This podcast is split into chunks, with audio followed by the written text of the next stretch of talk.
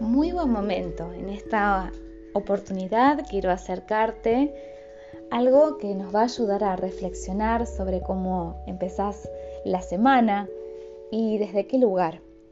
La transitas desde la queja, diciendo otro lunes más, otro día más en mi vida, exclamando desde la resignación, desde la víctima, o hay alguna posibilidad, pregunto, de que logres iluminar tu mirada, que mires hacia adelante esta semana, la siguiente y toda tu vida con aquella expectativa que no tenga peso en el concretar algún deseo, tal cual como lo escuchas. Muchos piensan que tener un proyecto, cumplirlo, concretarlo, ya es mucho y genera endorfinas y alegría. No digo que no, porque es hermoso y es muy de la energía MD tener un proyecto e ir hacia adelante. Sin embargo, te comparto algo que me ha pasado y me sigue pasando.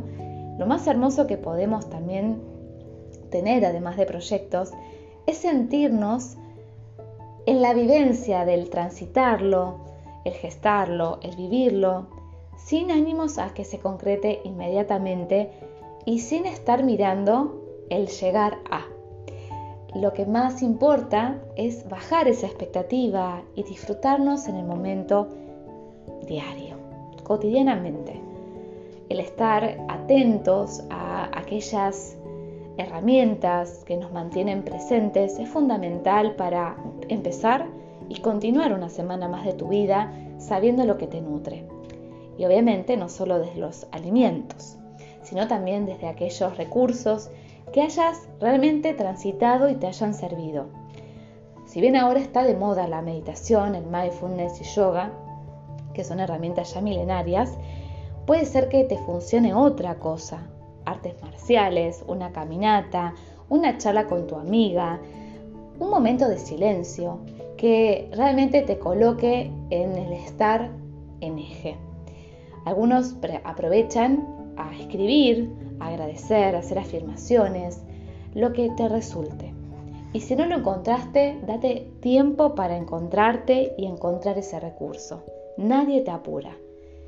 No caigamos en esa frase de sé feliz, sonríe de flyer, que si bien está muy buena para recordar el horizonte, recordá el sentirte merecedora, merecedor de ese proceso de investigación, de encontrar esa filosofía de vida que te lleve a estar presente sin apegos al resultado y a mantener aquella perseverancia y constancia en aquellas situaciones que te conecten con la profundidad de la vida, ya sea el elemento agua, tierra, aire, fuego, que te permitan estar en sintonía con el universo.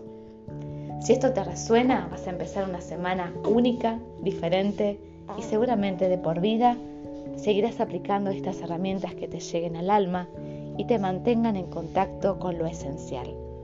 Gracias y nos seguiremos escuchando en más Te lo dejo en bandeja.